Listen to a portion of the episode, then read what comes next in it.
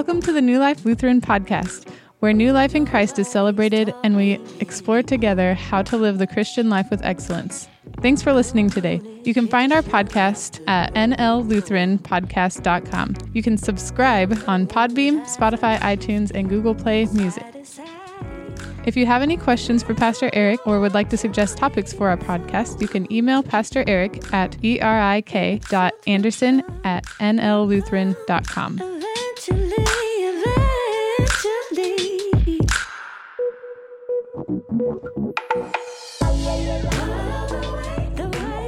we encounter God's truth, I want you to know something about me. And as I tell you this, you might find that it's true of me, but it's also true of you. You see, what's true of me is that I love to hear people's stories. Now, you might be thinking, yeah, you just told us that. That's how you get our connection cards, right? That's how you emotionally manipulate us to get some information. But it's so much more than that, right? It's so much more than just a tagline that I add into that part of the service. It's something I truly believe in, right? Something I truly love. I love to hear people's stories. And the reason that I love to hear people's stories is because I believe that each and every person that we encounter has something unique in their story, right? Something that sets them apart. And I love to find those little nuggets of their story that are so interesting and so intriguing.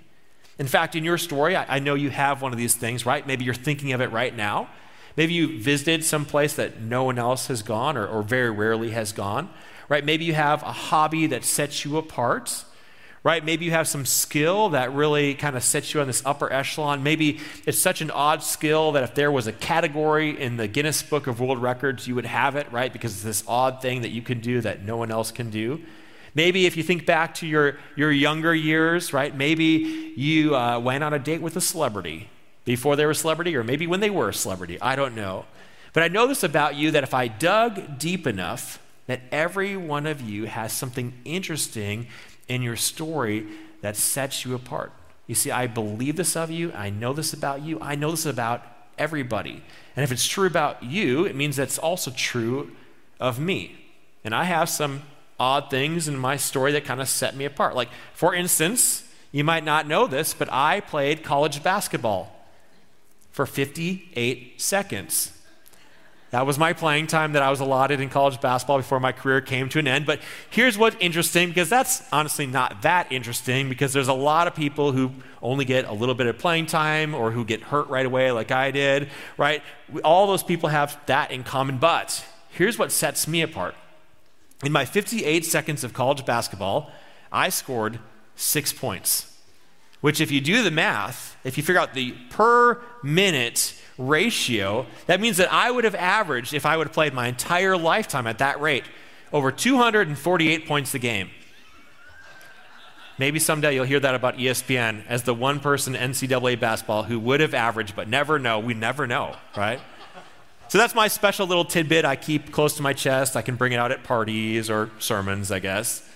But here's something else that's interesting about me I have been the best man three times for three different uh, groups of my friends. So, three different times, I had one of my friends come to me and say, I would like you to stand next to me on one of the most important days of my life as I make one of the most important decisions of my life.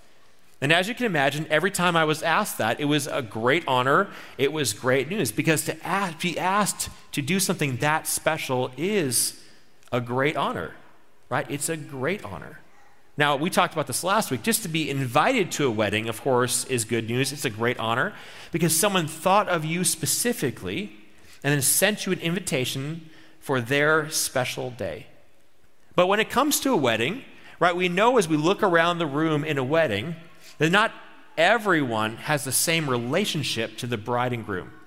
Yes, they're all special and they're all there, so they have some relationship, but some people have a deeper relationship right? The person sitting in the back is very different than the parents sitting up front. And the person sitting in the far corner is, is very different than the, the groomsmen or the bridesmaids standing next to the people that they have these deep relationships with. And the same is true in our faith. You see, just like a wedding, when some people have a deeper relationship with the bride and groom, so in our faith, even if we have come to the party, right, we said yes to the invitation, we're part of the family of faith, Not all of us have that same depth of relationship with Jesus Christ. You see, a lot of us, we hold on to the cross, right? We, we trust in the promises of Jesus and we've received the forgiveness of our sins and we're grafted into the family.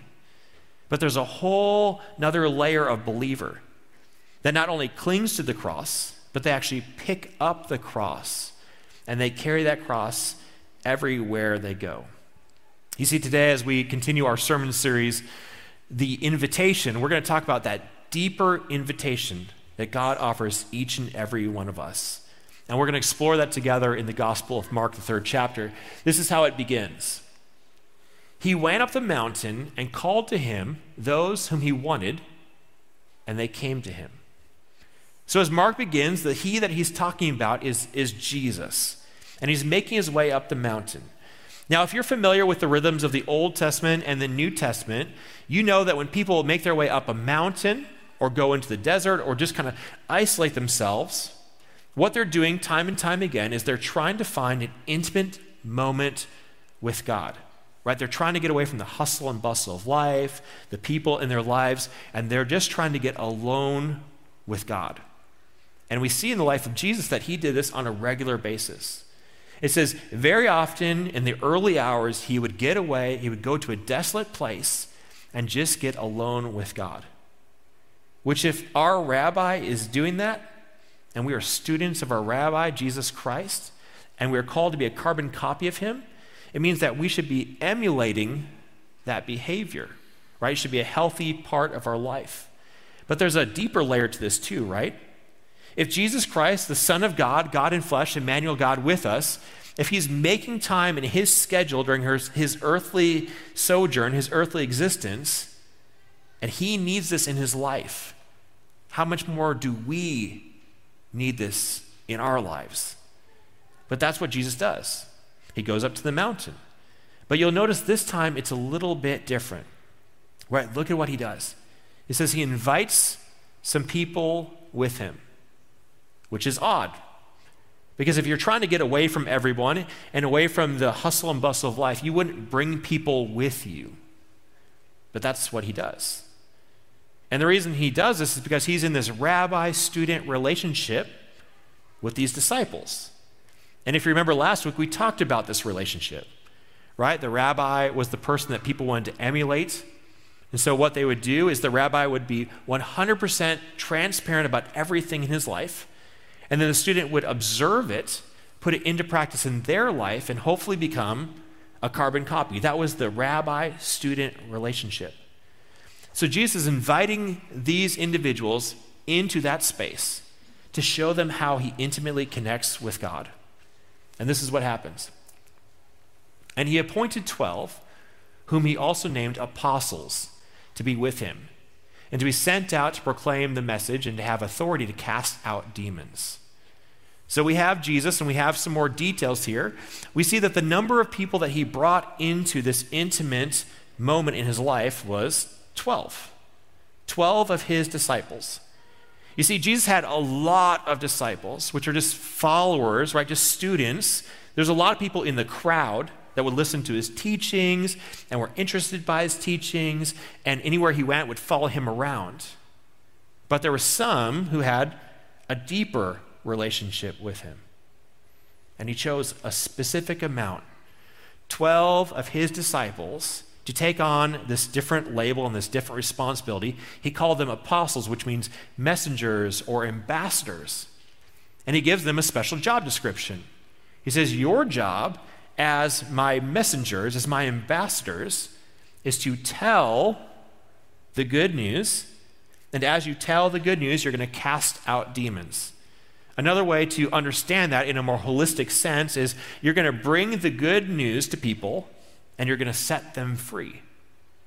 And this is the good news of Jesus Christ. Right? This is why our mission as a church is exactly this. Right? Our mission is to transform people's hearts and lives.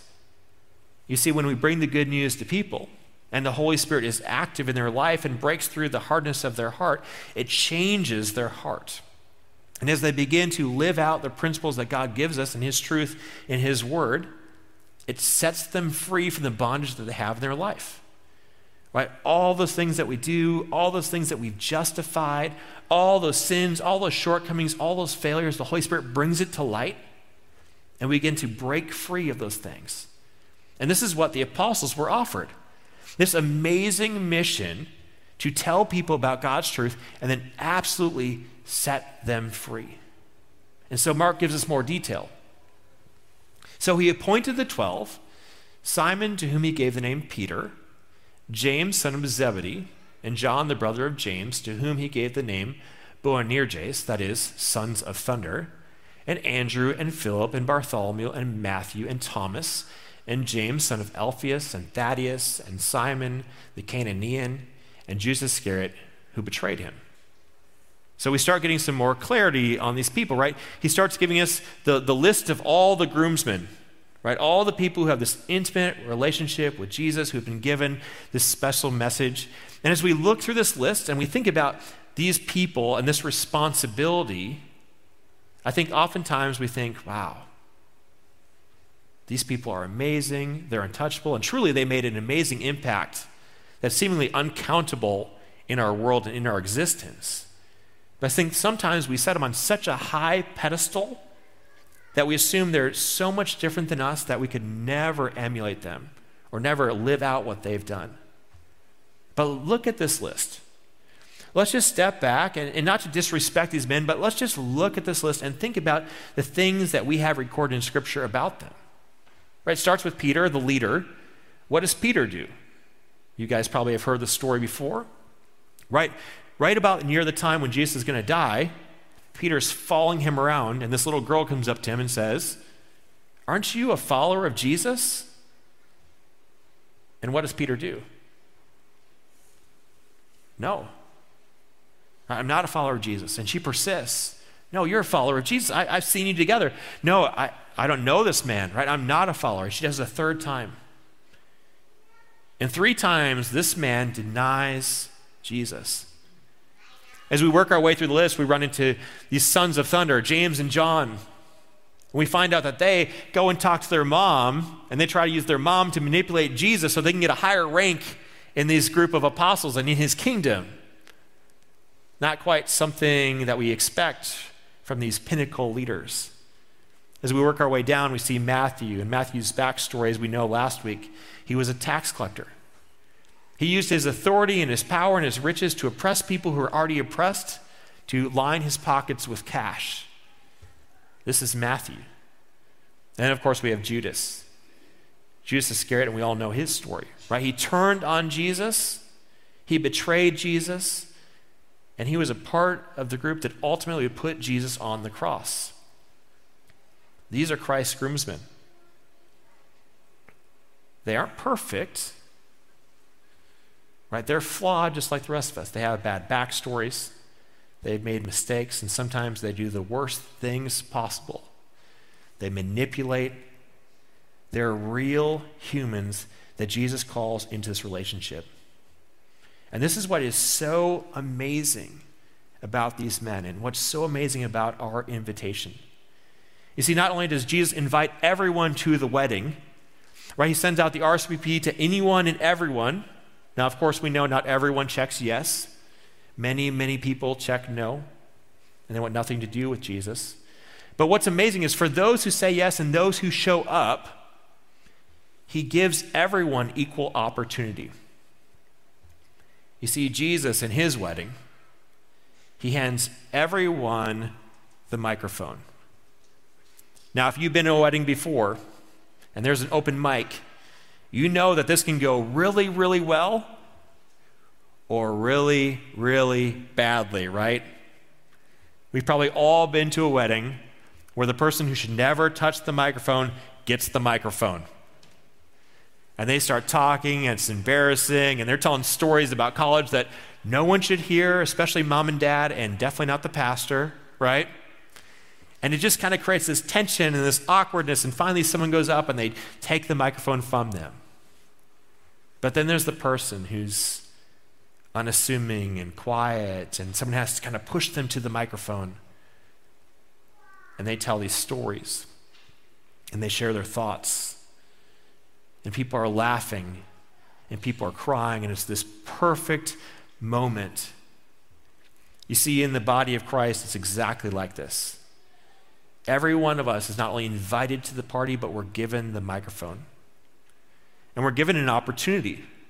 If we want to say some words, if we take that opportunity, we can speak these words of restoration and healing, and we can elevate Christ's name. But God also takes a very serious risk by giving everyone the microphone. That we might go up there and tell a story we shouldn't, say something we shouldn't, and tarnish his name. But the beauty of the invitation is that God gives every one of us an opportunity to elevate his name and to take on a bigger role in the family of faith. Well, Mark's story continues. Then he went home, and the crowd came together again so that they could not even eat. So imagine this scene, right? Imagine being one of these apostles. You're up, you're having this literal mountaintop experience with Jesus. He's showing you how to connect with, with God in a deeper way. He's giving you this deeper mission, right? You get to share the message, you get to set people free. They're all excited. They have this new title. They are special, right? They are the chosen. There is 12. They are set apart. They go back down the mountain, and guess what happens right away? The crowds show up again, right? Because Jesus was drawing these large crowds, but this crowd was even bigger than before. Despite the Pharisees' best efforts, the crowd continued to grow. In fact, there were so many people that what happens? It says they did not have time to eat. Right? There was so much demand, and there were so many people who needed to know the good news of Jesus. There were so many people that they needed to set free, and they were setting free that it was just growing and growing and growing and growing and growing. I think oftentimes, though, when we see moments like this, we tend to buy into a false notion about our faith. You see, when we see this great success by these disciples who are following Jesus, I think sometimes this is what we think. We think, you know what? If I can just live like them, if I can just emulate Jesus, if I can just be strong in the faith, or if I can have the right type of faith, then everything will be perfect. Right? Everything I touch will turn to gold right? I'll have wealth, I'll have prosperity, I'll, I'll, be successful in all that I do, I'll never experience loss, and I'll be healthy. Right? We kind of have this notion that if we just do things the right way, this is what we should expect. Right? We don't even leave the mountaintop experience, we just have success upon success upon success upon success. But that's not how the story plays out. That's not how our story plays out. This is what Mike, Mark says next. When his family heard it, they went out to restrain him, for people were saying, He has gone out of his mind. Now imagine this scene. You are an apostle. Everything is going well. Everything is perfect, right? And, and you were thinking, you know what? It was so worth it walking away from my tax booth. It was so worth it walking away from my fishing empire.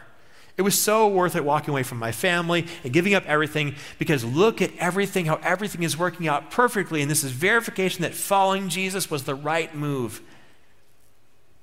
And then his family shows up his very own brothers, maybe his mom, maybe his dad. They show up and they try to drag Jesus away. Why? Because the people that should know him the best think he's crazy, think he's losing it. Now, what are these apostles thinking? They're thinking, what have we gotten ourselves into? And that's the question we ask ourselves today.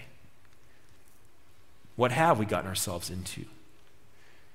When Jesus offers this invitation to us, what are we actually going to get? Well, I can tell you right now, what Christ is not offering is the perfect life. Right? If we have the right amount of faith or we follow Him perfectly, that we'll be rich and wealthy and prosperous and all these things. I can guarantee you we're not going to have that.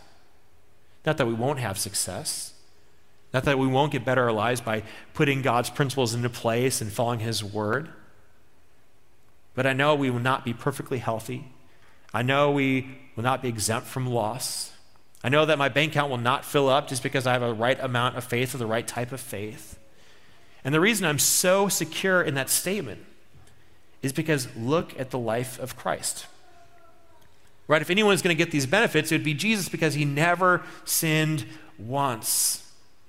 And yet he was beaten, he was ridiculed, and he'd be pinned to a cross for our sins and our shortcomings. Now, maybe that was a fluke, right? Maybe that was a necessary evil. But surely the apostles, right, they would experience all this perfection right? Because they were so close to Christ. He obviously loved them dearly. He brought them up into this mountaintop experience. But what happened to them? The exact same thing. They were ridiculed, they were beaten, they suffered loss, and a majority of them would die for their faith. You see, the invitation to follow Christ is not an invitation into a perfect life, but it's an invitation into a real life with real purpose. And that's why at New Life we, we cling to our mission and our vision statement. That we do believe when the Holy Spirit works that our hearts are transformed. And through that ongoing work, that our lives are transformed. But this is what we also know if that mission is fulfilled and we live out that mission, then we get to see our vision fulfilled too. That we get to see a transformed community and a transformed world. You see, as we take the opportunity to not only cling to the cross, but pick up the cross and take it everywhere where we're supposed to go, we start seeing people's lives changed. When we take it into our classrooms, onto our sports teams, into our workplace, into our marriage, into our families, those things begin to change because Christ begins to work in each and every one of those avenues. In fact, not only can I say that, but I can prove it to you this morning. You see, the one reason that we love the apostles and celebrate the apostles is because this is exactly what they did. They brought Christ's truth to the nations, they set people free, and it spread across the globe. In fact, as it spread, it affected one interesting character in this story. Remember how Christ had his family come and try to drag him away because they thought he was crazy. Imagine what it would take to convince your brother that you were the Messiah. Imagine what it would take to convince your brother that you were the Son of God. Imagine what it would take to convince your brother that you were Emmanuel, God in flesh. But guess what happens? These very same apostles live out their mission, they share the story, they set people free. And one of the people that they set free is a man by the name of James, the half brother of Jesus Christ, who a second ago was trying to drag him back home because he thought his brother had lost his mind. As we fast forward through time, what would we see of James? We see James as a major contributor to the church. In fact, he would be the leader of the church in Jerusalem, the bishop in Jerusalem, because this message came to him and it transformed his life, and he believed beyond the shadow of a doubt that his very own brother was the Messiah, the Son of God, God in flesh. You see, the invitation to be a follower of Christ is so much more than just an end goal of going to heaven. It's an opportunity to live in a real life with a real purpose. Where not only do we just cling to the cross and wait out this existence, but we pick up our cross. We take that microphone and we take this opportunity to reach our community for Christ in every area where God has placed us.